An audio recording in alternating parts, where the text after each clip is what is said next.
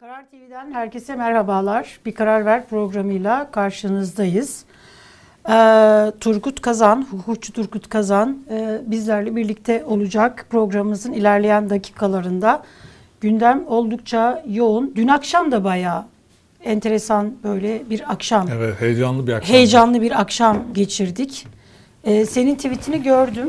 Sedat Peker'e gazeteci, ya bu kim karşısındaki kim diye Yıldıray. Karşısındaki organize işler sorumlu arkadaş o herhalde diye. Yani çok, Evet. çok e, yine ne diyelim yine birileri adına e, utandık.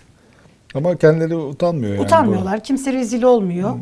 Hiç kimse rezil olmuyor. Onlar e, en yüzsüz, en böyle şey halleriyle tekrar böyle e, utanmak için insanda onur, haysiyet, gerçekten bir utanma duygusunun olması Ama zaten lazım. onları da sıralayan bir videosu da var. Ben Evet. arabuluculuk yaptıysam E, olmayan bir şey sıralamak herhalde yani böyle şimdi herkes biliyormuş gibi Kolay. konuşuyoruz biz. Evet, evet. Ee, Çünkü iktidar medyasına e, yakın ya da işte sosyal medya kullanmayanlar tam olarak Bilim- bilmiyor tam olabilirler. olarak bilmiyor olabilirler. Sedat Peker gündemi belirlemeye devam ediyor.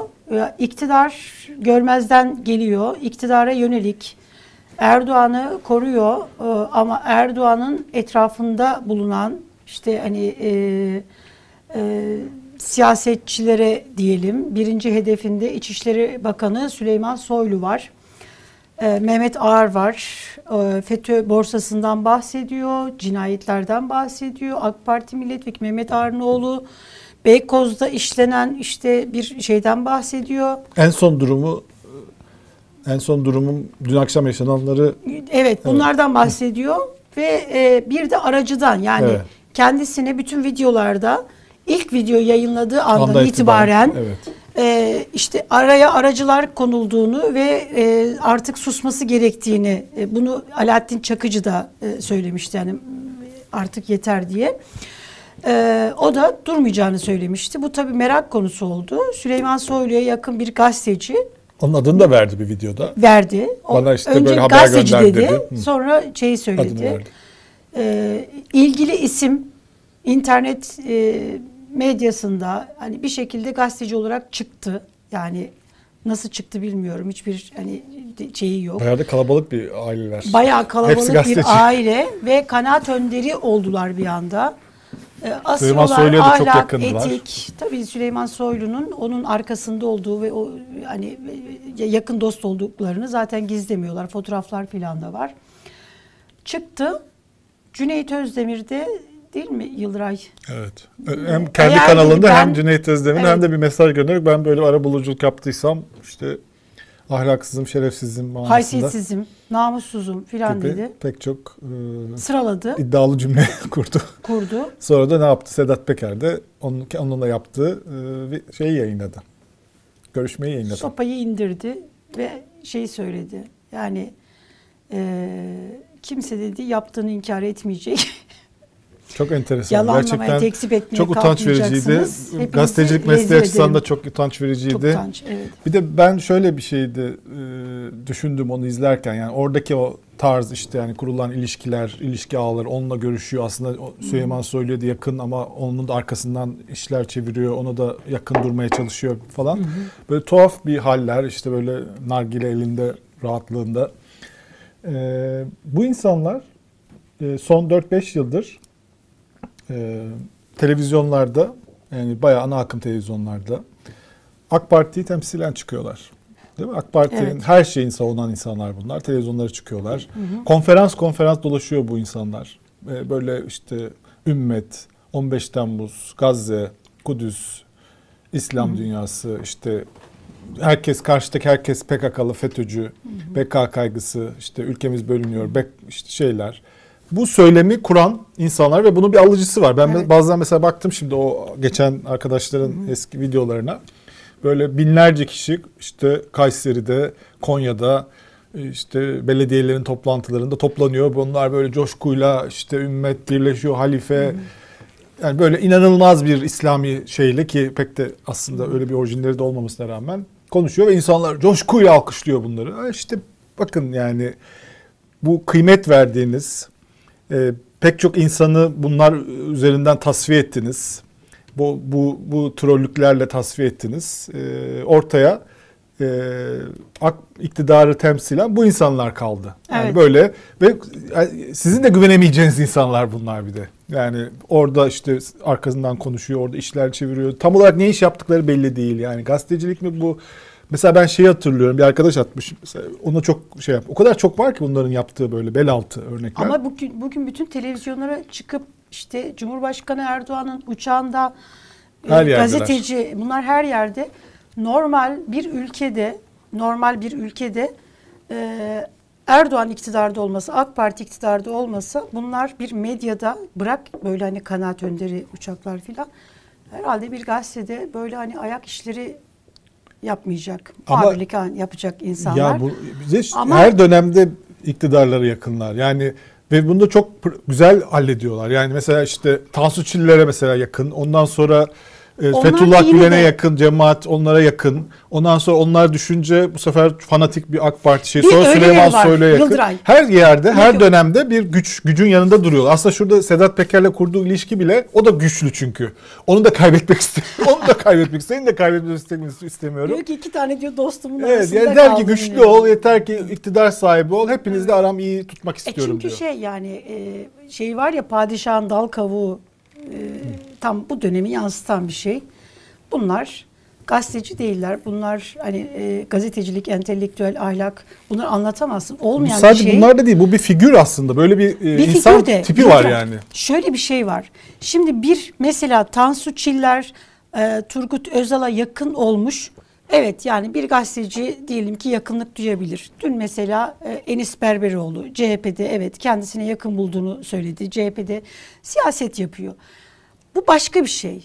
E, bizim hani bizim konuşmamız gereken şey bu değil. İki tane bence burada temel şey var. Birbirinden ayırmak gerekiyor. Bir işte e, e, Sedat Peker'le konuşup hani e, her katıldığı televizyonda kanaat önde- önderi olarak e, e, gazetecilik yapmaya çalışan, e, aydın yani bu ülkede hukuk diyen, demokrasi diyen, herkesi böyle kutuplaştıran, parmak sall- sallayan, ahlaksızlıkla, yalancılıkla, Evet, ve işte bel altı, makam mevki, sert bel altı şeyler yani, şekilde sert vuran, laflarla. vuran e çünkü aynaya bakıyorlar, kendilerini görüyorlar. Nasıl sallıyorlar öyle? Böyle sallanıyor. Şimdi bir bu dönemde AK Parti iktidarının son dönemlerinde böyle türeyen insanlar var. Bunlar kanaat önderi yapıldı. Bunların geçmişleri de mesela bunlar FETÖ savar o ondan sonra FETÖ düşmanlığı güya hani hiç sevmiyorlar filan. Bir böyleleri var. Bir de Tansu Çiller yani geçmiş dönemde DYP'ye yakın olmuş. Ecevit'e yakınlık duymuş, yakın olmuş bayağı. Yani yandaşlık da yapmış zaman zaman korumuş. Ama orada bir nitelik var. Ama bak yani sana bu şey kadar kalite. Şimdi ben senin kimi söylediğini anladım. Yani Yok yok bu örnekte e, öyle değil. Çünkü e, biliyorsun Tansu Çiller'in de bir tane Öncü diye bir şey gazetesi vardı. evet. Böyle bel altı gazetesi vardı. Bu arkadaş mesela bu şimdi çıkan arkadaş o gazetede yazıyordu. o gazetede de böyle yazılar yazıyordu. O gazetenin yazarıydı aynı zamanda o. Ne zaman yazar olmuş o dönemde? ya? Yazardı.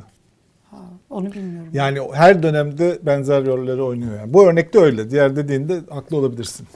Evet. Yani ama bu bu teşhirden sadece hani böyle bakıp işte herkesin ders çıkarması lazım. Yani şu insanlar, şu profiller bunlardan çok daha fazla var ki Sedat Peker anlatıyor işte bana adam gönderdi diyor.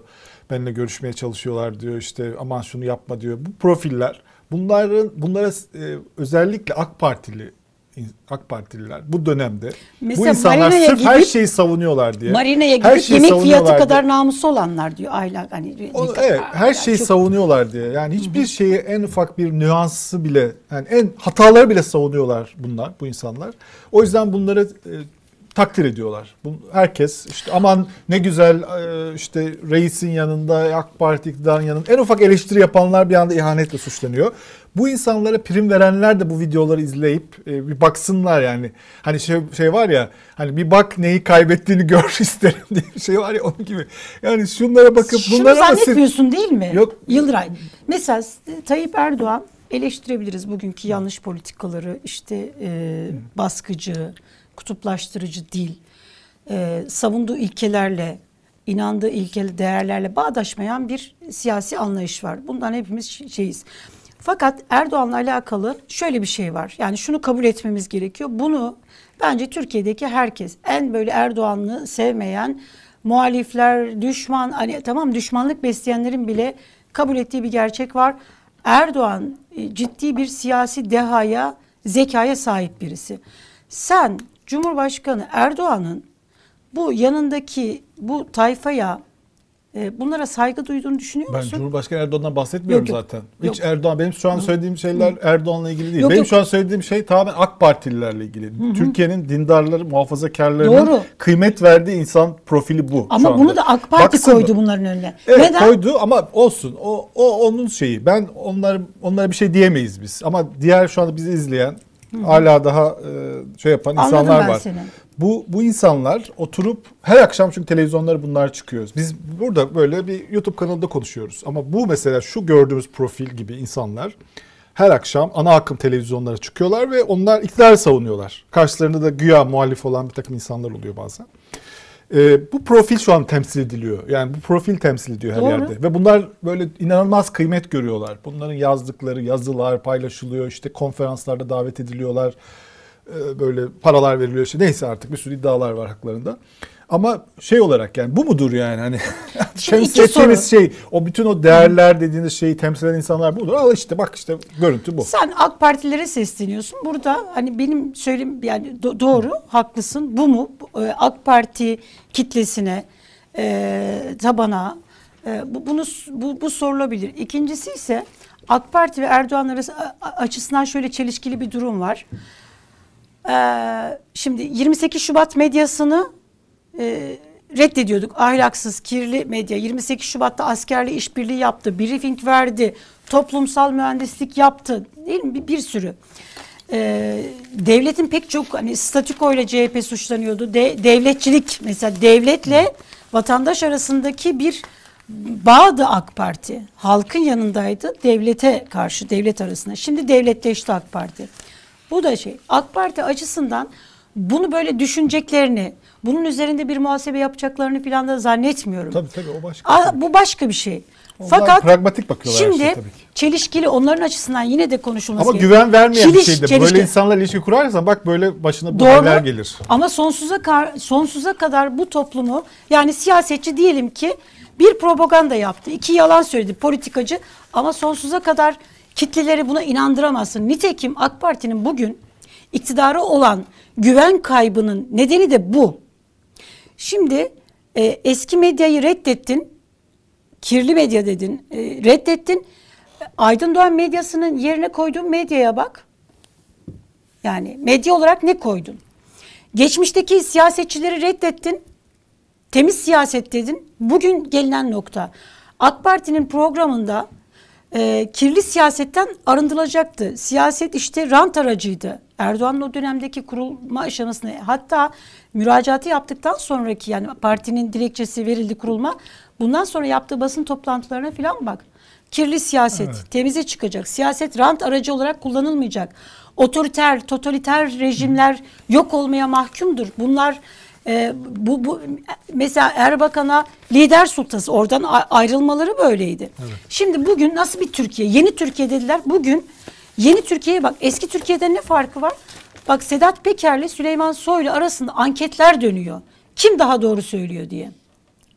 Süleyman Soylu'yu inandırıcı bulanlar, yani bir ülkenin siyasetçisi değil mi? Bir ülkenin İçişleri Bakanı. Seversin sevmezsin, beğenirsin beğenmezsin. Birisi de suç örgütü lider yani suç örgütünden hani mafya bozunu Süleyman Soylu'nun ifadesiyle söylüyorum. Mafya, kirli, suç hani e, bu- bunun anlattıklarına e, kim inanıyor anketleri yapılıyor? Yüzde 90 Sedat Peker'i daha samimi, daha sadece, daha inandırıcı bulunuyor. Maalesef. Onu Maalesef. maalesef. Maalesef. Ee, burada bu geçen mesela bu insanlar nasıl zehirliyorlar ortamı. Bir de böyle bir şey var. Yani böyle ilişki ağları kuruyorlar. Ona yakın, buna yakın. Onunla ilişki kuruyor. Onunla ara buluculuk yapıyor. Aralarda böyle bir sürü kirli ilişkiler var. Aynı zamanda bir de e, siyasi ortamı zehirliyorlar. Evet. Kullandıkları dille. Mesela bu karakterlerden biri, bu kardeşlerden birinin bugün bir yazısı çıkmış. Yazısı şöyle. Akşener artık HDP PKK ağzıyla konuşuyor. En mide bulandırıcı konuşmayı yaptı. Yani böyle en bel altı, en hani zehirli dilleri kullanıyorlar. Akşener PKK, HDP ağzıyla konuş. Bu nedir yani? Böyle bir laf mı olur yani? Olur. İşte bu böyle karakterler böyle zehirliyorlar ortamı. Ama siyaset yani Bunu istiyor, bugünkü talep iktidar e, iktidar e, medyasından bunu istiyor, gazetesinden bunu istiyor ama saygı duyuyor mu? Yani yine aynı yere geleceğim. Erdoğan Evet. bunlara saygı duyuyor mu? Duymuyor. Ama Erdoğan saygı duyacağı insanlar istemiyor. Burada başka bir toplumsal mühendislik var. Şimdi mesela adalet deniliyor. Her gün iktidarın ağzında adalet var. Türkiye'de adalet var mı? Yok. Şimdi mesela dindar, düşünen, irdeleyen gençlik deniliyor. Peki dindar, irdeleyen, tefekkür eden birey olan gençlik için hangi adımlar attı iktidar? Atmadı. Medyasıyla, öne çıkarttığı kanaat önderleriyle toplumun seviyesini aşağıya çekmeye, cahilleştirmeye e, çalışılıyor. Neden? Çünkü düşünülürse, düşünen gençlik olursa, irdelerse, tarafsız bakabilirse o zaman iktidarı Evet, parmak. bunu Yani artık evet bunu yakıştırıyor musunuz kendinize değil bunu şey evet burada çok yakıştırıyorlar. işte onu Evet. soru olarak Çünkü bırakalım. Yine de yönetmek düşünmek isteyen insanlar Böyle olabilir. toplumları- Yakıştırmayan insanlar olabilir hala. Onlara bir şey hakkı vermek Yani- lazım, düşünme hakkı. E, Devlet Bahçeli mesela şey söyledi dün. Aynı mantık. Yani burada e, aslında biz şaşırıyoruz ama şaşırmamız yani şaşırmamamız gerekiyor. Şimdi Devlet Bahçeli diyor ki mafyayla e, e, e, biz diyor mafyadan anlamayız. Biz çetelerden diyor. tanımayız diyor. Şimdi bunu söylediği anda Herkes Twitter'da aynı fotoğrafı veriyor. aynı fotoğrafı paylaştı. Şimdi Devlet Orada başka Bahçeli bir, başka bir Bak öyle Devlet Bahçeli- bırakıldı dün biliyorsun. Bak Kürşat Devlet Yılmaz. Bahçeli, evet Devlet Bahçeli bunun söylediğinin ne anlama geldiğini bilmiyor mu? Biliyor. Devlet Bahçeli bunu bilmiyor olabilir mi? Biliyor. Biliyor ama yani e, bir yanındakini diyelim mafya olarak görmüyor tamam. Ama bir de zaten ne söylersek yiyor yani. Zaten bunun aksini iddia edecek, bizi tekzip edecek. Söylüyor ve o kitleleri inandırdığını. Hayır o kitleler ebediyen inandıramazsınız. Nitekim e, Bugün çok Gidiyor. ilginç bir şey var. Ee, susurluk hep konuşuluyor. Biliyorsun susurluk meşhur bir e, rapor vardı. Başbakanlık Evet. Teftiş Kurulu e, Kutlu- Başkanı Kutlu Savaş'ın Savaş'ın. susurluk raporu. E, bu olaylarla ilgili Oda TV Kutlu Savaş'ı aramış. Ee, iki cümle konuşmuş. Çok konuşmak istemiyormuş ama kurduğu cümle bence çok kıymetli. Diyor ki e, Susurluğu özgün olduğu kadar özgün olduğu bir gruba ve kişiye indirgemeye çalışmak hataydı diyor. Yani Susurlu bir böyle bir grup Susurluk olayı diye bir şeyle kapatmak hataydı diyor. Basın bunu yaptı. Şimdi de aynı şey yapılıyor. Kişilere takılırsanız orada kalırsınız. Evet. Çerçeveye bakmamız lazım diyor. Çok çok doğru. dünkü Enis Berberoğlu'nun anlattığı şey. Evet. Yöntemler, e, sistematik, mekanizma aynı şekilde Belki işliyor. Turgut Bey de bunu bize anlatabilir. Muhtemelen. Şimdi şey var. Ve bir de e, aslında Susurluk raporunda da e, Kutlu Savaş benzer bir şey yazmış. Şöyle diyor orada da. E, bunlar bu çet, bütün diyor bu çete faaliyetlerini Susurluk olayı adıyla vasıflandırmaz ve topyekün islah projeleri de ele alınmazsa mahalli çetelerin ve kabadayıların devlete diklenecekleri zamanın çok uzakta olmadığını söylemek kehanet sayılmayacaktır Yani diyor. bunların hiçbirisi sürpriz değil. Evet, diyor ki yani bu susurluk değil, bunu bu susurluk işte şu adam, şu adam, şu adam, şu mafya, şunlar falan değil böyle pıt bunu kapatmazsa, kapatmaz, kapatırsanız diyor. Evet. Eğer bunun diyor gerçekten bir topyekün islah projesi olarak yapılmazsa bu da ne demek? Hukuk devleti yapmak demek yani Türkiye'yi. Bunlar e, maf- mafyanın diyor devlete dikleneceği zamanlar gelecektir diyor. Yani bayağı ileri görüşlü analizler bunlar. Soylu suç duyurusunda bulunmuştu dün. E, dilekçesinde şöyle yazmış. Yani kendisine neden bu e, opera yani bir operasyon çekiliyor bana diyor. E, 15 Temmuz 2016 tarihinde organize suç örgütlerine yönelik 1798 operasyon gerçekleştirdik. Bu operasyonlarda 22.636 şüpheli gözaltına alındı. 8.414'ü tutuklandı. Görüldüğü üzere son yıllarda organize suç örgütlerine yönelik etkili operasyonlar e, sonrasında mafya saldırısına, kurgusuna muhatap kaldık diyor. Özgür Özel'in e, bir çağrısı var. E, soruşturulayım demişti Süleyman Soylu. Özgür Özel yalnız bu tartışmaları başlatan kişi aslında. Evet. Bu, çünkü böyle bir konuşmanın yapıldığını ilk o dillendirdi. Evet. Onun da kaynakları bayağı sağlam görünüyor. Kesinlikle. O da şey söylüyor. Böyle diyor seni e, beni gelsin soruştursun diyemezsin. E, kendine güveniyorsan mecliste soruşturma komisyonu kuralım. Bakanlar, savcılar, bakanları, savcıların soruşturması mümkün değil. 301 imzayla mecliste soruşturma komisyonu kuralım. Bu mümkün Peki mü? şeyi nasıl görüyorsun? Ee, Süleyman Bey'e partisinin desteği Destek meselesini. Şimdi dün Erdoğan'la Bahçeli Çankaya Köşkü'nde bir görüşme yaptılar. Niye görüştüler bilmiyoruz bunu. Sessizce böyle bir şey oldu yani böyle bir fotoğraf karesi çıktı ama Çankaya Köşkü'nde olması bile ilginç yani. Hani niye Beştepe değil Çankaya Köşkü artık hiçbir sorun cevabı da yok zaten. Ee, genel olarak böyle bir şeye de e, süper habere e, mi? sitesine verdiği röportaj çok ilginç. Ee, şeyin İktidar medyasında yer almadı Süleyman Soylu'nun açıklaması. evet Hiçbir yerde yer almadı. öyle mi? Hayır, Çıkmadı mı? Çıkmadı. Hmm, Bu çok ilginç ama söylediği şey keşke başıma bir şey gelseydi de bu günleri görmeseydim demiş Süleyman Bey.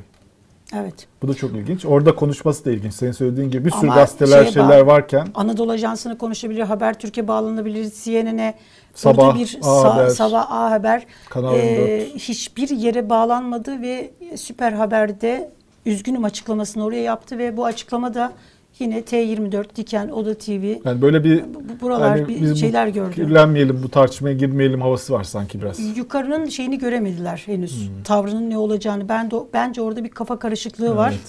Yani Süleyman Soylu gidecek mi? Erdoğan ne yapacak? Bu, bu Tavrı işin bu arkasında konuda? tavrı ne olacak? Bunu bilmiyorlar. Evet. Yıldıray Bu çok ilginç gerçekten. ekonomi paketi açıklanmıştı ya. Evet. Ee, Bu arada 4 dakikamız var. 4 dakikamız var. Ekonomideki gelişmelerle alakalı e, Erdoğan'ın bu ekonomi reform paketi kapsamında iki yeni kurul kuruluyormuş. Bak burası çok enteresan. Buraya dikkat etmek lazım. Bir, bu kurullardan bir tanesi e, ekonomideki gelişmeleri takip edecek ve yönetecek ekonomik koordinasyon kurulu. İkincisi de fiyat art piyasadaki fiyat artışlarını kontrol amaçlı fiyat istikrar komitesi oluşturulacakmış. Sabahın haberi bu. Diyor ki bu iki kurulun e, kurulabilmesi için diyor Cumhurbaşkanlığı kararnamesi yeterli olacak diyor. Evet. Şimdi burada bir vurgu var. Ee, Fiyat İstikrar Komitesi e, hani baskılama falan bu ayrı bir şey. Burada benim dikkatimi çeken aslında buradaki ekonomik koordinasyon kurulu Türkiye'de varmış zaten Evet, önceden. var. Cumhurbaşkanlığı hükümet sistemiyle kaldırılmış. Tekrar mı geri döndü? Şimdi yeniden tekrar yeni dönecekmiş. Zaten haberin içeriğinde de var. Bu iki kurul da Cumhurbaşkanı Erdoğan'a direkt bağlı olarak e, çalışıyor. Bu arada bir şey var onu konuşmadık. Ee, Ne? savcının Savcı evet. Viranşehir e, savcısının pandemi yasakları ile ilgili şeyi hazır mı yoksa videosu? Var bir bakalım mı O videoya? Turgut Bey'e de sorabiliriz tabii onu. Evet. Bir hukukçu Sesini olarak açalım, biz de Turgut Bey duyalım. haksızlıklar hakkında konuşmak ve başlatılmış olan bir soruşturmadan insanları haberdar etmek için yapıyor. Birazdan anlatacağım hususları bugüne kadar pek çok yetkiliye, farklı meslek gruplarından insanlara anlattım. Fakat onlar beni yapmak istediğimden ve mevzuat gereği yapılması gerekenden aman başına iş alırsın, işini kaybedersin, sana bir şeyler isnat ederler, biz hiçbir şey yapamayız diyerek beni men ettiler bugüne kadar. Fakat haysiyetli bir hukuk Evet. Dinleyelim ama daha bitmedi ki.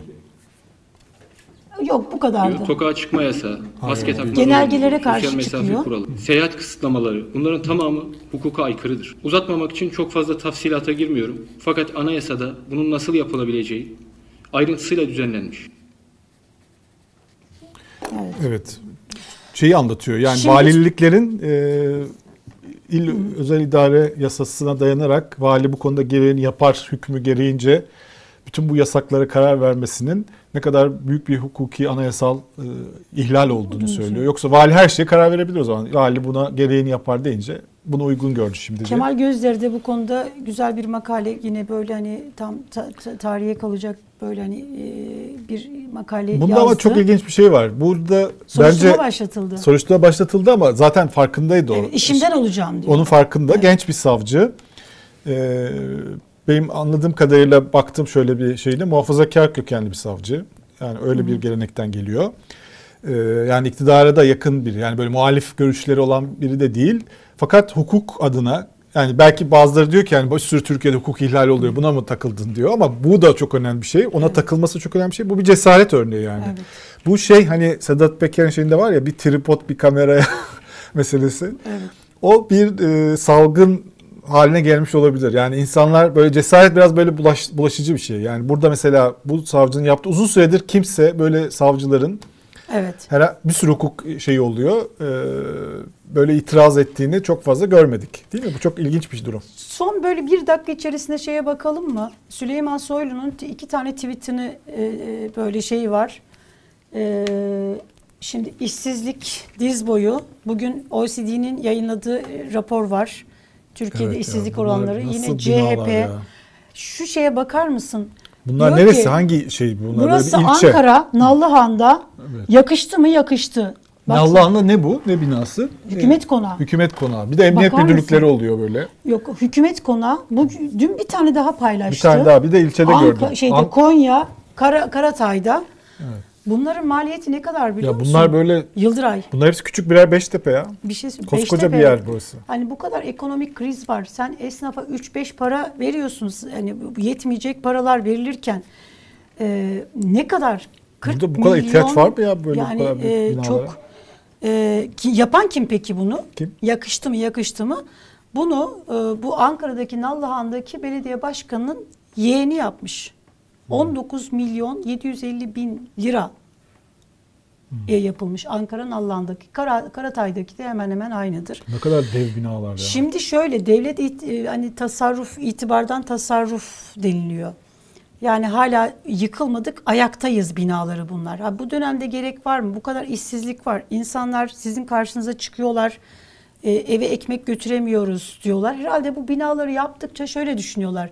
Yani bu binalara bakıp bakıp eve ekmek götüremiyorum. Yani Ankara'nın Allahan'da, Karatay'da bu hükümet binalarını yaptırınca Malatya'ya gidip o esnaf işte çıkıp da eve ekmek götüremiyoruz deyince Evet. herhalde şaşkınlıklarının sebebi bu olmalı. Yani abartıyorsunuz. E abartıyorsunuz çünkü böyle binalar, böyle şeyler yapılıyor. Acayip bir şey. Evet. Yani güçlü görünme. Turgut Kazan'a bağla- bağlanalım mı arkadaşlar? Furkan bize Heh, evet, Evet. karşımızda. Şu kamerayı Alaaddin Bey biraz böyle şey yaparsanız sevinirim. Ee, Turgut Bey hoş geldiniz. Hoş bulduk. İyi Nasılsınız? yayınlar. Teşekkür ediyorum. Sağlıkça neyse ki iyiyiz. Sizler nasılsınız? Evet. Yani e, Te- e, tabii e, Türkiye'de iyi olmanın da işte boyutları, sınırları çok farklı. Yaşadığımız koşullarda pandemi ağır bastığı için biz ona göre cevap veriyoruz ama yaşadığımız koşullarda iyi olmak ne mümkün. Ama siz çok iyi görünüyorsunuz Hele- Turgut Bey. Yani hiç Hele- değişmiyorsunuz hele- sanki. Hele bir de e, örneğin işte benimle bir e, görüş alışverişini düşünürken herhalde hukukçu olduğum için hukukçudur düşüncesiyle böyle bir iletişimi gerekli gördünüz. İyi de hukuk devletinin zerresi kalmamışsa bir ülkede hatta bırakalım hukuk devletini kanun devleti bile olmaktan çıkmışsa tam günümüze yani günümüzde inanılmaz bir örnek olarak işte bir sultanlık dönemine geçilmişse bir genelge Türk ülkesi de değil. Yapılan açıklama yani Sayın Cumhurbaşkanı'nın yaptığı açıklama oradan algıladığına göre İçişleri Bakanlığı'nın bir konuşmasıyla yasaklar konuyorsa ve o yasaklar uygulanıyorsa ve o yasaklar için para cezaları kesiliyorsa hatta insanlar dövülüyorsa e şimdi orada nasıl bir hukukçu iyiyim diyebilir? Bu Viranşehir savcısının e, açıklamasını nasıl gördünüz, izleyebildiniz mi? Buna itiraz ediyor. Şimdi izledim, dedim yani yayından önce de e, yani izlemiştim. Şimdi o da bir isyan duygusu sanıyorum. E, şimdi gerçekten e, şeyde bu pandemi döneminde uygulanan yapılan uygulamaların tamamı yasal dayanaktan yoksundur. Hatta sanılıyor ki bazen genelgeye dayanıyor. Hayır genelgeye de dayanmıyor. Hatta o vali, valiyi anlatıyorsunuz. Bir kere eğer vali o kuralı kural sayıyorsa cezayı bizzat kendisinin elle yazması gerekir. Yani bir zabıta, bir polis az yazamaz. Burada yargı, yargının kararları var. Bugünkü yargının bile bu yolda kararları var. E, şimdi biz doğrusu öyle bir Türkiye'de yaşıyoruz ki, öyle bir sultanlık döneminde yaşıyoruz ki bunları söyleyemiyoruz. Niye söyleyemiyoruz? Ya pandemiyle de mücadele etmek gerekir. Şimdi biz bunu söylediğimiz zaman o mücadeleye zarar verilir diye düşünüyoruz. Aslında dememiz gerekir ki doğrusu şu, şundan da korkuyoruz. Ya bir yasa yapmanız gerekir dememiz gerekir. Ama öyle kötü bir yasa yaparlar ki her şeyi yasaklarlar. Şimdi o yüzden bir yasa yapmanız gerekir diyemiyoruz. Ya da olağanüstü hal ilan etmeniz gerekir. Yani yasa olmadığına göre ancak anayasaya göre olağanüstü hal ilan edersiniz. Ancak o olan yani sağlık nedeniyle yani pandemi nedeniyle ilan edilmiş bir olağanüstü halin gereklerine uysanız onu isteyeceğim. Ama siz o olağanüstü hali öyle dönüştürür, dönüştürürsünüz ki bütün muhaliflerinizi gazeteci, siyasetçi, tweet atan neyse hepsinin başını ezersiniz. O nedenle bunu da söyleyemiyoruz. Bir çeşit biz kanunsuzluğa bile sessiz katlanıyoruz. Pandemi yüzünden. Yani pandemi. Pandemiye karşı işte bir şey yapmak gerekir, tedbir almak gerekir. O tedbirleri de nasıl aldıklarını. Evet nokta. Ee, Pandemi yasakları e, epey e, yasak için kullanıldı. Boğaziçi Üniversitesi öğrencilerinin protestosunu yasaklamak için kullanıldı.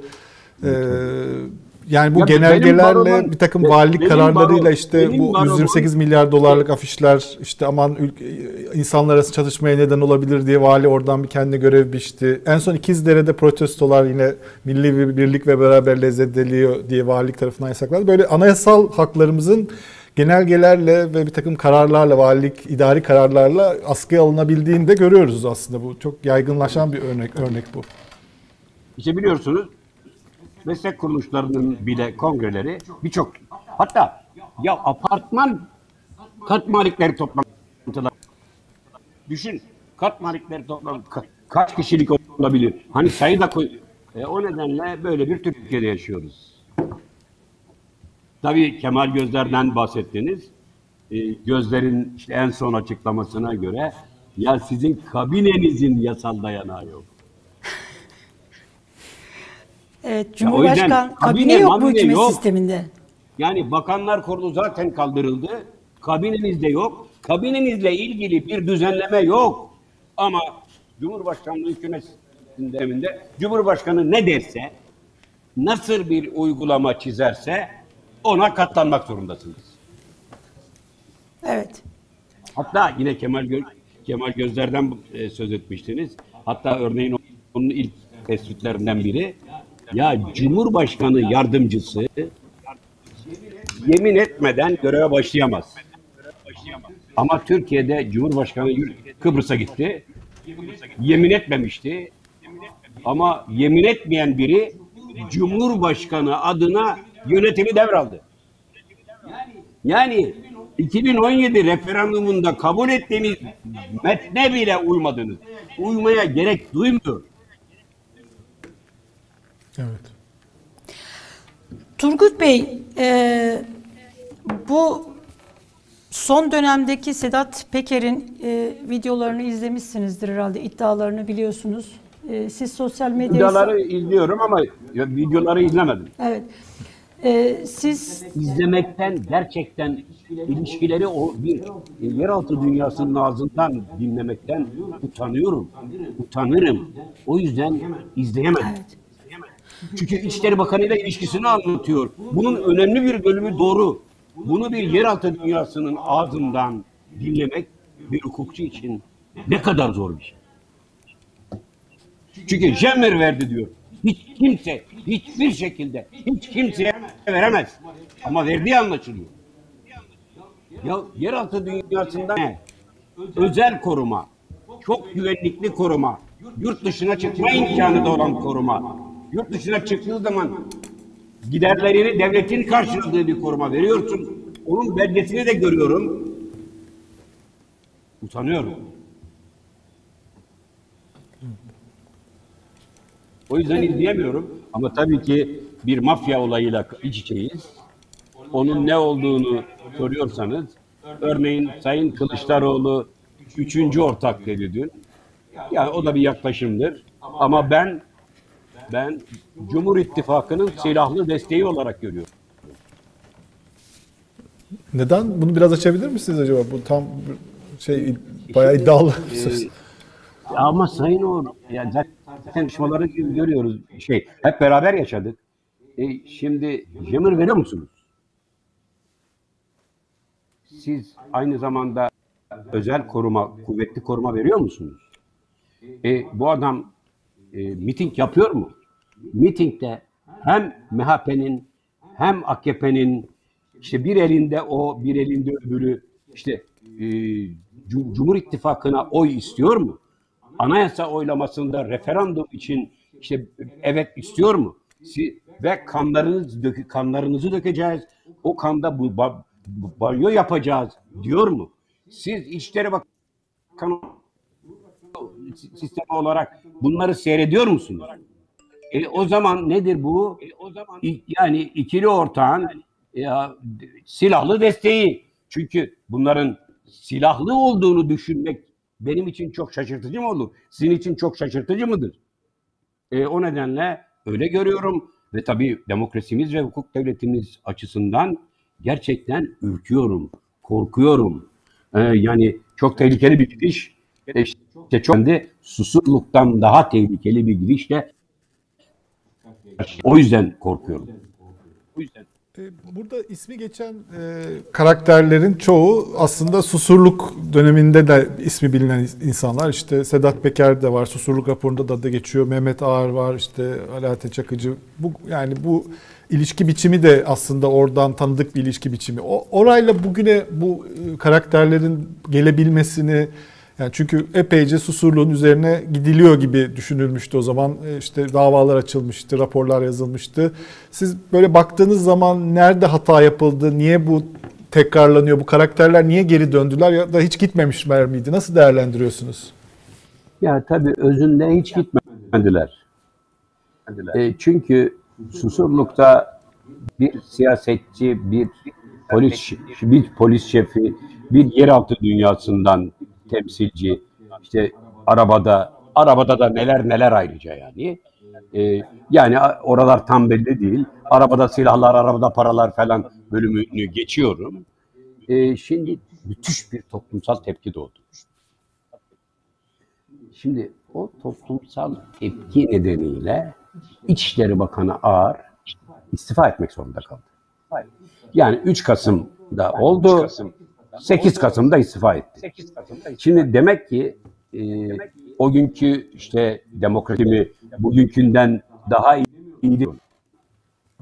Ama o günün koşullarında tepkiye karşı yani içinizden gelmese bile bir çeşit boyun eğmek yani şeklen boyun eğmek mecburiyetinde kal, kalıyordunuz, kal, kalmıştınız. Bu nedenle istifa etmek zorunda kaldı ama hep korundu. Şimdi bakın soruşturma komisyonu 6'ya 8 oyla ya böyle bir korkunç olayda bir kirli bir ilişkiler ağının içinde İçişleri Bakanı görev almışsa bunu görüyorsan Yüce Divan'a sevk etmen gerekir. Ama 6'ya 8 oyla Yüce Divan'a sevk isteği geri çevirildi. E, dolayısıyla bir, bir hani 17-25'te olduğu gibi işte parlamentoda atlama. Parlamentoda atlama olmaz. Yani böyle bir suçlama, bu, bu tür suçlamalar karşısında Yüce Divan'da atlanır. Buyurun atlanın. O yüzden bir, bir kere o bölüm İçişleri Bakanı yaptıkları korundu. Ama bir de genel müdür olarak yaptıkları kaldı. Çünkü bir Hollanda'da yani hemen işte 3 Kasım'dan çok yakın tarihte bir pislik ortaya çıktı Türkiye ile ilgili. Frankfurt işte 17. Ceza Dairesi Başkanı bir dosyayı açıkladı. Ya dos sonra işte İngiltere'de e, kaçakçılıktan sorumlu İçişleri Bakan Yardımcısı işte bir açıklama yaptı ve Türkiye'nin hem kara para işinde hem de uyuşturucu işinde siyasetin desteği, siyasetin destek verdiği bir ülke olduğu yolunda büyük bir işte e, e, izlenim e, dile getirilmeye başladı. işte o koşullarda e, işte Devlet Güvenlik Mahkemesi savcılığı dokunulmazlığın kaldırılmasını istedi. Dokunulmazlığın kaldırılması üzerine de işte e, bir e, Devlet Güvenlik Mahkemesi açıldı. O davada da yine hep kollandı, korundu, işte öyle durdu, sonunda mahkum oldu. Şimdi bakın mahkum olduğu zaman da bugünkü siyasal iktidar yani AKP yani Sayın Başbakan olduğu dönemde Aydın yeni bir cezaevi hazırlandı. Boyandı. İşte sayısı yani tutuklu hükümlü sayısı azaltıldı. Oraya konforlu bir imkan yaratıldı. Hatta yurttaşlara göre birçok insana göre girip yattı mı yatmadı mı tamaları yapıldı. İşte e, şartlı salıverme yasası icat edildi. Denetimli serbestlikten yararlandırıldı ve zaten işte bir yıl falan gibi yattıysa yaptı çıktı. Ama bakın yani benim bu olay nedeniyle işte bir, yaptığım bir açıklama çok işte konuşuldu. Çünkü insanlar çok şaşırdı. Ya bizim bu ağrı temize çıkarmamız gerek denildi. Ve ne yapıldı? 17-25'ten sonra e, işte Yargıtay ya bir şey yapmak gerekiyor diye düşünüldü. Hem büyük bir işte tutuk, tutuklama harekatı ve yeni kadrolarla değişiklik yapma, yaratma arayışı ve dairelerin görev ve yetkilerini değiştirdi. Şimdi o yapıldıktan sonra Yargıtay Başsavcılığı 16. Ceza Dairesi'ne başvuruda bulundu. Bu Mehmet Ak- Ağar'ın işte mahkumiyetine yol açan kesinleşmiş hüküm yani Yargıtay 9. Ceza Dairesi'nin onama kararı zaman aşımı geçtikten sonra verilmiştir. Bu yüzden zaman aşımı noktasından itiraz ediyorum dedi. 16. Ceza Dairesi toplandı. Yani bu Soma'da yaşanan Soma davasıyla, Soma olayıyla ilgili yaşanandan daha inanılmaz bir şey yapıldı ya. Ve 16. Ceza Dairesi zaman aşımı yönünden 42 gün geçmiştir diye infaz edilmiş düşme karar verildi. Böylece şimdi ne diyor? Benim alnım açık diyor. Evet. Mahkumiyet hükmü kalktı. 2014 Benim tarihi alnım tabii çok açık. kritik bir tarih değil mi Turgut Bey? Yani yakın tarihlerden bahsediyoruz.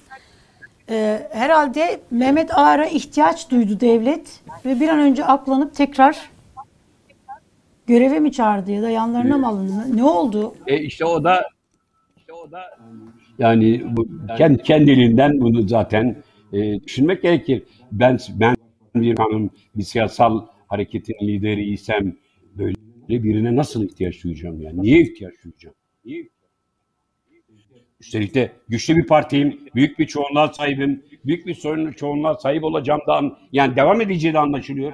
Abi, işte insan yani düşününce yani çok şaşırıyor, gerçekten çok utanıyor ve çok korkuyor. E, Bugün e, Oda TV'de bir e, susurluk raporunu yazan dönemin e, Başbakanlık Teftiş Kurulu Başkanı galiba pozisyonu buydu. Kutlu Savaş'ınla bir konuşmaya çalışmış Oda TV. O da iki cümle söylemiş sadece ama çok e, aslında kritik iki cümle söylemiş. Onu okumak istiyorum belki bunu değerlendirmek istersiniz. E, Susurluğu e, özgün olduğu kadar bir gruba e, öz e, pardon Susurlu özgün olduğu kadar bir gruba ve kişiye indirgemeye çalışmak hataydı diyor. E, basın bunu yaptı. E, şimdi de aynı şey yapılıyor. Kişilere takılırsanız orada kalırsınız. Çerçeveye bakmamız lazım. Yani o susurluk diye bir şey var. Bir takım insanlar var diye hep gitti bu mesele. Bu da yanlış oldu diyor. Basın bunu yanlış yaptı. E, kişilere takılırsanız orada kalırsınız. E, şu anda da benzer şey yaşanıyor diyor. E, çerçeveye bakmamız lazım diyor. Burada öyle bir hata yapıldığını siz de düşünüyor musunuz? Yani susurluk işte bir takım isimler var. E, işte diyorum zaten e, o koruma sürdü, sürdürüldü derken e, zaten onu anlatmak istiyorum. Yani temizlik operasyonu yapılmadı. Yani demokrasi için, hukuk devleti için bir temizlik düşüncesi yoktu. Hatta yani e, biliyorsunuz o zamanki başbakan e, işte e, susurluk olayına işte tepki gösterenler için gulu gulu dansı dedi. E şimdi e, ben tabii tarihsel bir e, siyasal bir toplumsal e, değerlendirme yapmıyorum ama bir soru soruyorum. Şimdi e, Erbakan istifa etti. Yani o istifa bir işte değişiklik sağlamak için istifaydı. Yani Cumhurbaşkanı Çilleri Çiller ise o harekatın en kirli yüzüydü. Şimdi bakın o e, demin demin Alo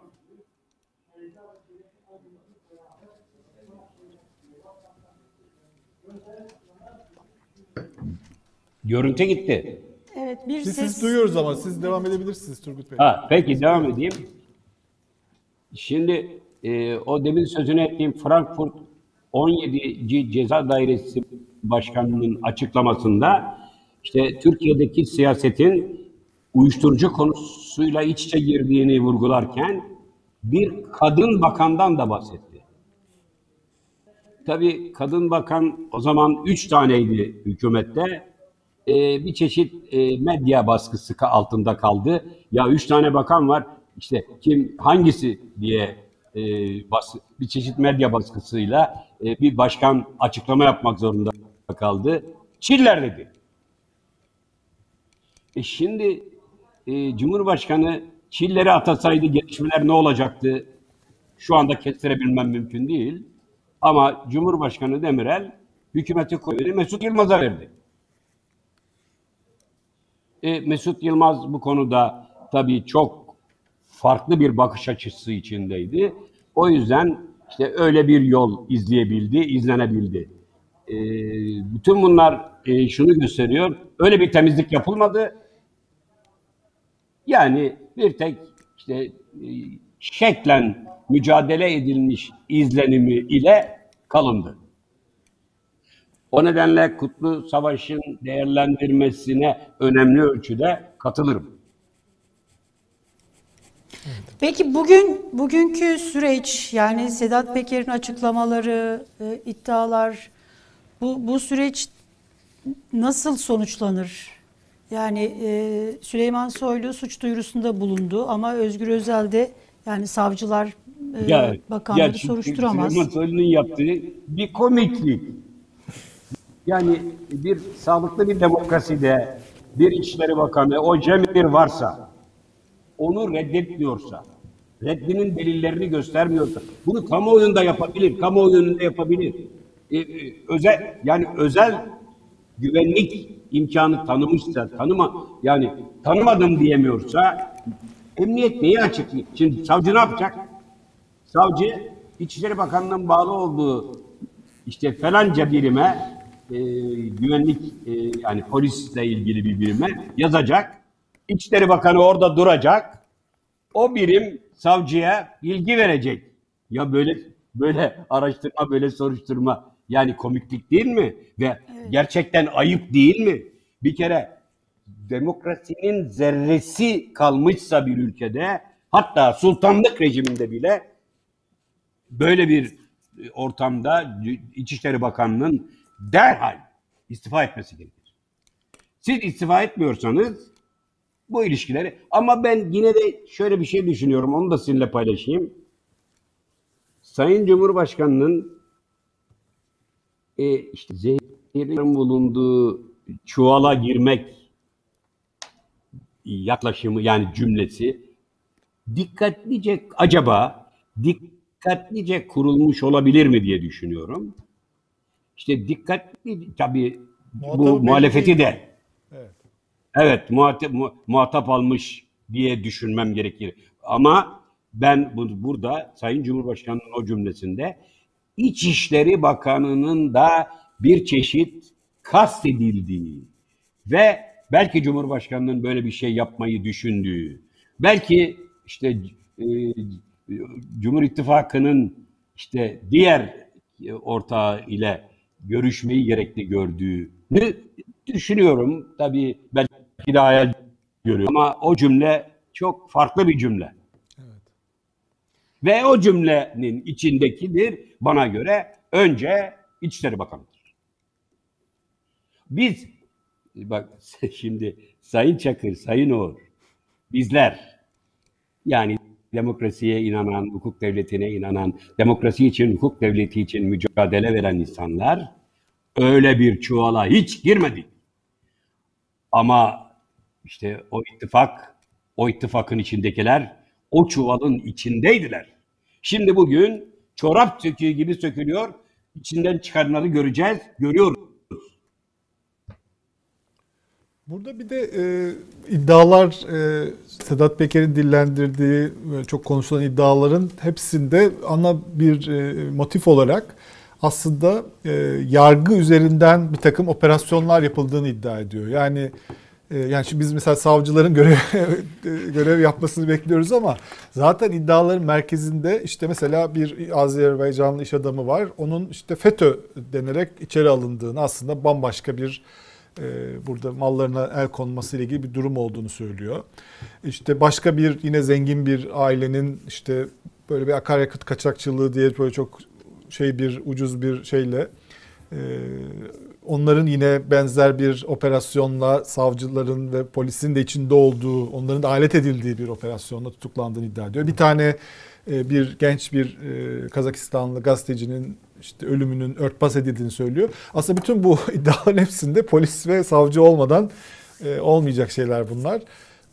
Böyle bir kirlen Evet, yani. hepsinin Hepsi iç içe iç içe. geçtiği bir şey. Böyle bir e, kirlenmeden bahsediyoruz aslında. Burada savcıların devreye girmesi de çok kolay sanki gözükmüyor. Ne dersiniz?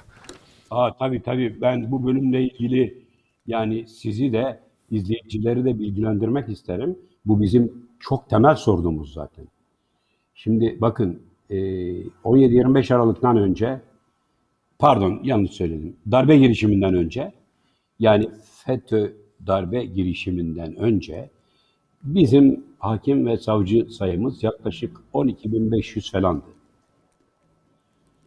Ee, bunun 4500'ü işte FETÖ'cü olduğu için tasfiye edildi, tutuklandı, ihraç edildi. E, Geriye yaklaşık 8000 küsur falan kaldı. Burada şu, Şu anda- e, söylemek isterim Turgut Bey. Belki de hatırlatmak gerekiyor. 4500 kişi 17 Temmuz sabahı e, erken saatlerde bir anda liste çıktı. Yani e, 17-25 İşte, Aralık a- kalkışması, yargı, emniyet, e, bürokrasi yani devlet içerisindeki yapılanma e, eğer hani burada bir böyle bir şey varsa devlet kendisini temizliyorsa e, 2014'te e, HSK seçimleri de olmuştu. Yani FETÖ'cü diyelim bağlantılı olan Evet, hakim evet. savcılar. Orada bir bekleme de var. Yani bir anda darbe ve darbenin ertesi sabahı da böyle bir e, liste çıktı. Bunların pek çoğu da tekrar yeniden bu ihraç edilenler beraat ettiler. Kimisine kağıtlar imzalatıldı. Sizin Yani FETÖ'cü beraat olduğunuzu edenler oldu, mahkum olanlar gibi. oldu. Evet. Şimdi e, tabii bu söyledikleriniz böyle yaşa, ya, söyledikleriniz yaşandı zaten e, Sayın Cumhurbaşkanı yani o zaman e, o tarihte Erdoğan e, zaten e, pandemide de benzer bir şey söylemişti.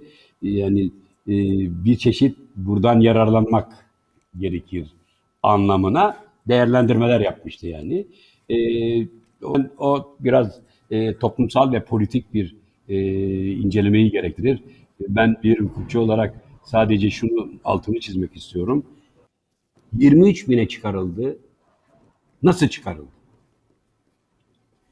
Şimdi e, avukatlardan alındığı büyük çoğunluğu e, müthiş bir kalite düşüşüyle karşı karşıyayız. Ve bunların önemli bir bölümü AKP'liydi. O yüzden şu anda Hakimler Savcılar Kurulu'nda kurulunda seçim için mecliste işte karma komisyonda komisyonda oylamalar yapılıyor. Örneğin adaylardan biri Cumhurbaşkanı etmiş biri. Şimdi bu Hakimler Savcılar Kurulu'na girecek mesela seçilirse. Ee, o yüzden e, bizim e, ne yazık ki yargımız e, doğrudan Cumhurbaşkanlığı hükümet sisteminin destekçisi durumundadır. Önemli yerlerin hepsinde onlar görev yapıyor. Şimdi bizim kanunumuzda çok açık bir kural var. Eğer siz hakim ve savcı olarak bir seçime girsiniz, AKP'den, MHP'den, CHP'den seçime girebilirsiniz. İstifa edip. Seçilemeyebilirsiniz. Birçok başka meslekte siz e, göreve dönebilirsiniz. Eğer imkan varsa dönebilirsiniz. Ama açık hüküm var artık savcı yargıç dönemez. İyi de bir seçime girdiği için A partisinden B partisinden aday olan insan dönemiyor. Doğru dönmem, dönememesi gerekir. Çünkü yargıçlık, savcılık öyle bir meslektir. E sizin yönetim kurulunuzda görev yapmış, sizin gençlik kollarında görev yapmış insanlar, görev yaptıkları sabit. E, atadınız. E, o yüzden Türkiye'nin yargı bağımsızlığı, hukuk devleti ve demokrasi sorununu çözerken bunu bilmemiz ve nasıl bir çözüm üreteceğimizi de belirlememiz gerekiyor. Yani şu anda Türkiye ilçe seçim ilçe seçim kurulu hükümete yani Cumhurbaşkanlığı hükümet sistemine bağlanmıştır. İl seçim kurulu hükümet e, Cumhurbaşkanlığı hükümet sistemine bağlanmıştır ve yüksek güvenebilmeniz kesinlikle mümkün değildir. Yani e, İstanbul seçimini yenileyen kararı imza kararın imzacılarından biri Danıştay Başkanı olmuştur. Bir de Yüksek Seçim Kurulu Başkanı. E, Pek çoğu da Yargıtay'a Anayasa Mahkemesi'ne yani- gitti. Yani o dönemde iyi iş yapan e, hakim savcılar. Anayasa Mahkemesi'nde de ben şimdi bakın e, darbe girişiminden sonra Anayasa Mahkemesi başkan vekili ve bir üye tutuklandı. Ya bir suç ceza yargıcı düşünebiliyor musunuz? Bir suç ceza yargıcı diye biri ya bir adam siyasal doğrudan yani siyasal iktidara bağlı adam aa Anayasa Mahkemesi Başkan Yardımcısıyla bir üyeyi tutukluyor. Şimdi bakın büyük olasılıkla başkan yardımcısı FETÖ'cüydü. Ama Erdoğan, Binali Yıldırım ve e, e, Abdullah Gül FETÖ'cü olduğu için atadılar. Ve hile-i şeriye yaparak atadılar. Bunu da doğrudan Sayın Gül ve Binali Yıldırım yaptı. E ya siz bildiğiniz ama Anayasa Mahkemesi'ni teslim almak gerekiyordu. Derhal iki kişi tutuklanınca ötekiler tabii ki büyük bir konu. Çünkü sonuçta bir suç ceza eğer Anayasa Mahkemesi Başkan Vekili tutukluyorsa her birini teker teker tutuklayabilir. İşte orada Anayasa Mahkemesi yerleşmiş Anayasa Mahkemesi iştahından, iştah korktuğu için yani korktuğu için döndü ve üstünde olağanüstü hal kararnamesi yazıyorsa inceleyemem dedi. Oysa olağanüstü hal kararnamesini incelememesi doğrudur. Anayasa kuralıdır. Ama bizim Anayasa Mahkememiz demişti ki tabii ki olağanüstü hal kararnamesini inceleyemem. Ama üstünde ne yazdığı önemli değil. Eğer altında kalıcı bir düzenleme yapılıyorsa ve bu yasayı değiştiriyorsa bunlar bunun olağanüstü halle ilgisi olamaz. Ya kış lastiğiyle olağanüstü hal rejiminin ne ilgisi olabilir? E, Anayasa Mahkemesi korktuğu için teslim alındı ve bize kalıcı bir olağanüstü hal rejimi dayatıldı. Bu imkandan yararlanarak. Yani şu anda Anayasa şu anda Anayasa Mahkemesi'nin çoğunluğu önemli ölçüde kıl payı duruyor. İşte İrfan Fidan'la birlikte bundan sonra kim bilir hak ihlalleri konusunda ne örnekler yaşayacağız. İnşallah yanılırım. Peki bu iddialar tekrar böyle şu andaki mafya, siyaset, medya ilişkisine yeniden dönersek Şimdi Mehmet Ağrı genç kuşak tanımaz. Hani siz genç kuşak içinde nasıl aklandı o yargı sürecini anlattınız. Bunlar çok ya- yakın tarih. Ne olacak yani iktidar işte sadece dün diyelim Cumhurbaşkanı Erdoğan'ın eee, o açıklamasıyla kalır mı? Bunun üzerine gidilir mi? İktidar gündemi değiştirir, değiştirip bunun üzeri örtülür. Bu sistem bu şekilde devam eder mi? Siz ne Vallahi öngörüyorsunuz? şimdi örtüleceği anlaşılıyor çünkü araştırma komisyonu yani e, araştırma komisyonunda soruşturma komisyonunda kurmanız mümkün değil. E, anayasa 2017 referandumunda bazı işte or- oranları çok değiştirdi. Evet. E, o yüzden e, eğer bu sistem e, içinde yani bugünkü çoğunluklarla mücadele edileceğini e, beklemek mümkün değil. Beklemek mümkün değil. Ama istemek hakkımdır. İsteyeceğim tabii ve e, işte zamanında mı yapılacak, erken mi olmuyorum? O o seçim mücadelesine giden işte giderken bu pislikleri, bu kirli ilişkileri ve bu, bu pisliklerle kirli ilişkilerin nasıl korunduğunu da işte e, yani e, 128 milyar dolar nerede e, olayında olduğu gibi vurgulayarak ve Türkiye'nin temiz bir Türkiye, demokrasi yolunda, hukuk devleti yolunda ilerleyecek bir Türkiye olabilmesi için şunları şunları şunları şunları yapmamız gerekir vurgularıyla o seçime girmek ve tabii bir şey daha söylüyorum ben umutluyum. Öyle olması gerekir. Büyük bir fark yaratarak. Çünkü küçük bir fark olduğunda İstanbul seçimi ve Yüksek Seçim Kurulu ilişkisini düşünün. O nedenle büyük bir farkla İstanbul bu, bu çıktığı zaman işte onlar da boyun eğmek zorunda kalacaklar ve işte o zaman Türkiye'nin önünü açabilecek adımların atılabilmesi için bir imkan doğacak diye düşünüyorum. Doğacak, doğması gerekir. Bunun için mücadelesi gerekir. Ben dar anlamda bir politikayla ilgim yoktur. Ama tabii ki hukuk devleti ve demokrasinin kurulabilmesi için bunları anlatmayı görev sayıyorum. Çünkü dar anlamda bir politika değil, Türkiye'nin kurtulması yolunu ve hukuk devletine ulaşması yolunu açmamız gerekiyor. Nefes alın, alınacak, güvenlik içinde yaşanabilecek bir Türkiye yaratabilmek için. Bakın bugün ben e, sıkça söyledim, söylüyorum. Yani e, laikliğe daha sağlıklı, daha sıcak bakanlar değil salt. Muhafazakar kesim içinde de işte e, hiçbir güvenlik yoktur. Yani ne kişisel güvenlikleri vardır insanların ne mallarının, mülklerinin güvenlikleri vardır.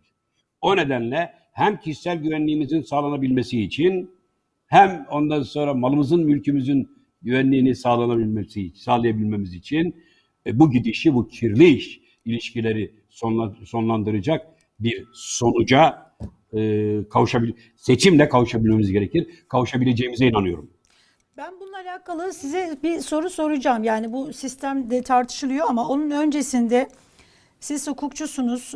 S- merak ediyorum. Şimdi Sedat Peker'in iddialarıyla alakalı e, resen aslında soruşturma başlatması gerekiyor. Bir cesur savcının, Türkiye'nin bir cesur savcıya ihtiyacı var. Tabii tabii. Bu Şimdi- tamam şimdi çıkmıyor. bakın, e, bölüyorum çıkıp- bir şey yani söyleyeceğim. Çıkmayacağı da görülüyor.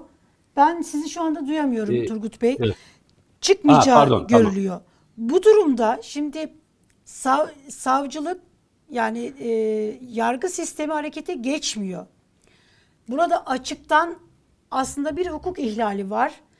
HSK'nın bu konuda bir sorumluluğu var mı?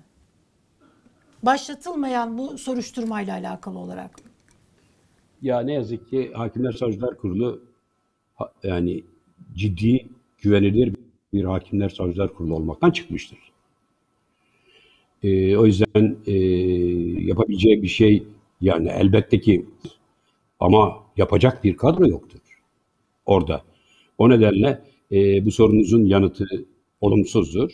Yani yargıdan şimdi yoksa yoksa tabii ki Sayın Çakır bakın Yalıkavak Marina'daki el değiştirme olayının mutlaka araştırılması gerekir. Mutlaka aydınlatılması gerekir. Kim kimle ortaktı? Hangi şirket kimlere dayanıyordu? Nasıl bir işlem yapıldı? Yani bu mübariz Kurbanoğlu nerededir? İşte o yani o bu ya çünkü bu şunu gösterir bütün dünyaya. Türkiye'de e, siyasal ilişkiler işte yeraltı dünyasıyla iç içe geçtiği için herkesin her türlü yatırımı bu şekilde el değiştirebilir. Yani alırlar verirler, alırlar verirler. E, aynı şekilde 4.9 ton kokain İzmir'e gelecek.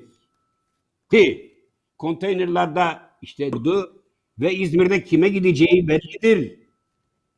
Yani kendi kendine bu yere gidecektir, bir yere gidecektir. E bunu araştırmadan siz nasıl bir devlet olabilirsiniz?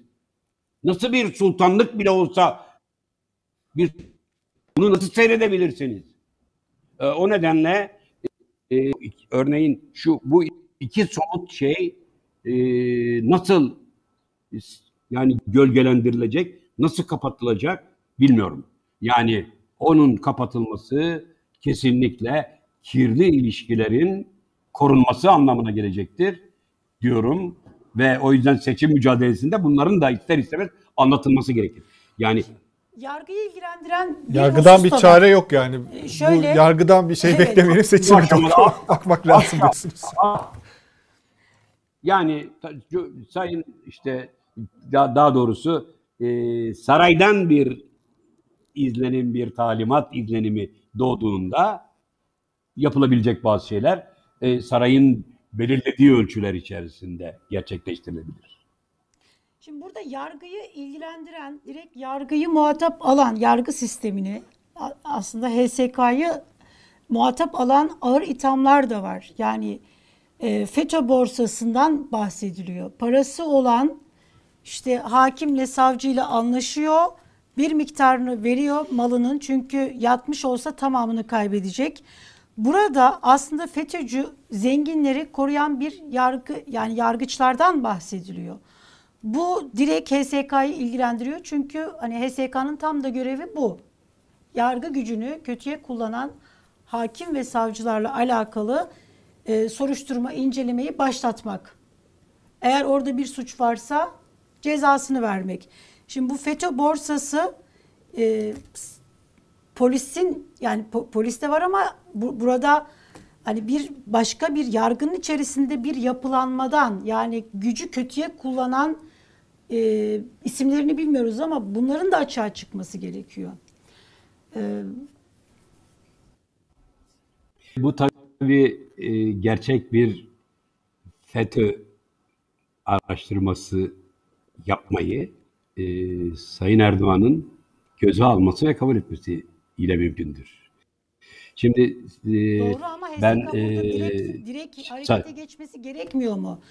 Şimdi Aa, görevini HSK bunu bu- HSK da bu adımları atmayarak e, hukuk ihlalinde bulunmuyor mu? Yani Sayın Çakır öyle bir HSK Hakimler Savcılar Kurulu yok. yok. Senin hayallerindeki SSK ulaşıyor. Şimdi bakın, e, yalnız demin verdiğiniz bilgiye bir ekleme yapmam, yapmak istiyorum. Sizin de bu eklemeyle birlikte değerlendirmeniz gerekir.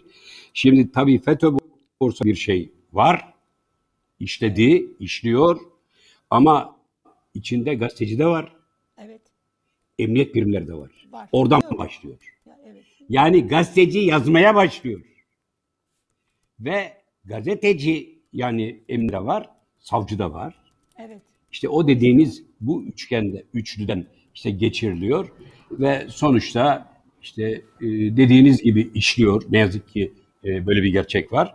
E, hatta bir fazlaca bir örnek, abartılı bir nasıl söyleyeyim. Yani birçok insan FETÖ'cülükten mahkum oluyor. E, oldu. İşte örneklerde biliyoruz. Ama örneğin bundan çok daha farklı durumu olan Tam İnce Sayın Erdoğan avukatları tarafından savunuldu. Ve hiç dokunulmadı. Hatta Sayın Erdoğan'la birlikte işte AKM'nin temel atma töreni yapıldı. Şimdi ve orada da o e, Sayın Cumhurbaşkanı tarafından bir çeşit onurlandırıldı. E, o nedenle şimdi bu, bu, bu koşullar bu koşullarda zaten e, hakimler savcılar kurulundan nasıl bir şey bekleyebilirsiniz? Ee, Burada peki e, Turgut Bey şimdi ahim kararları uygulanmıyor. Anayasa Mahkemesi'nde de e, denklem değişiyor e, diyelim kibarca. Yargıtay'da yine siz bahsettiğiniz Soma kararı gibi e, kararlar alınabiliyor artık. Yani orası bir e, böyle bir yanlış hukuki e, kararların geri dönebildiği bir yerdi. İnşallah öyle devam eder ama orada da bir takım değişimler var.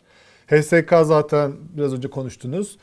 Ee, böyle bir yargı e, şeyi içerisinde, manzarası içerisinde e, bu en başta konuştuğumuz şeye belki sonuna doğru geldik. Tekrar e, geri dönmek için de söylüyorum. Bir e, ilçede bir savcı önüne bir kamera aldı, kimliğini de gösterdi ve kendince e, anayasaya aykırı olduğunu düşündüğü e, bu pandemi yasaklarıyla ilgili çok da güzel de anlatarak buna karşı çıktı.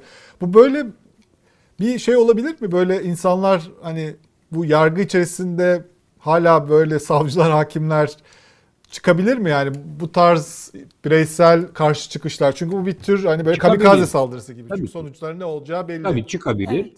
Tabii çıkabilir. Yani örneğin ama bu işte göze almaktır. Örneğin e, Kavala ile ilgili e, son kararlarda yani tahliye isteğini çözen kararlarda e, muhalif olan işte e, üye var. E, bu göze alıyor tabii. Büyük bir saygı duyuyorum. Ya, e, Cumhurbaşkanının doğrudan Kavala olayında belirleyici rol oynadığı bir örnekte e, göze alıyor. Ama sonrasının nasıl gelişeceğini şu anda bilmek mümkün değil. Zaten yargıçlık göze alma yani savcı ve yargıç ya öyle bir ortam kuracaksınız ki göze alarak değil dosya durumuna ve vicdani kanaatine göre ne karar vermesi gerektiğine işte o, o gerektiği sonucuna ulaşıyorsa serb hiç hiç öyle bir şey düşünmeden öyle bir şey yaşamadan o kararı vermesini gerektirir ortamı yaratmaktır. O sizin verdiğiniz örnekler istisnai örneklerdir. Çünkü gerçekten demin sözünü ettiğim 23 bine yakın yargıç ve savcı içerisinde gerçekten pırlanta gibi insanlar var. Ama sayıları 3-5 ve onlar asla önemli yerlerde göreve atanmazlar. O nedenle yani bizim Hakimler Savcılar Kurulu'nu ve yargımızı gerçekten kaliteli, gerçekten insan haklarına ve hukuk devletine karşı duyarlı insanlardan oluşturmamız gerekir. Oluşturmaya çalışmamız gerekir. Şimdi seçimler olacak. Bakalım kimler seçilecek. Evet.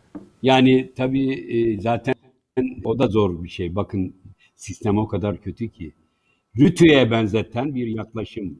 Hatta e, şimdi öyle Oltan Sungur da düşünmüştü. Bu Rütü kompozisyonu ne yazık ki bizim bir arkadaşımızın baş yani müthiş bir buluşmuş gibi ortaya koyduğu bir e, modeldi. Biz isyan ettik böyle bir model olamaz diye.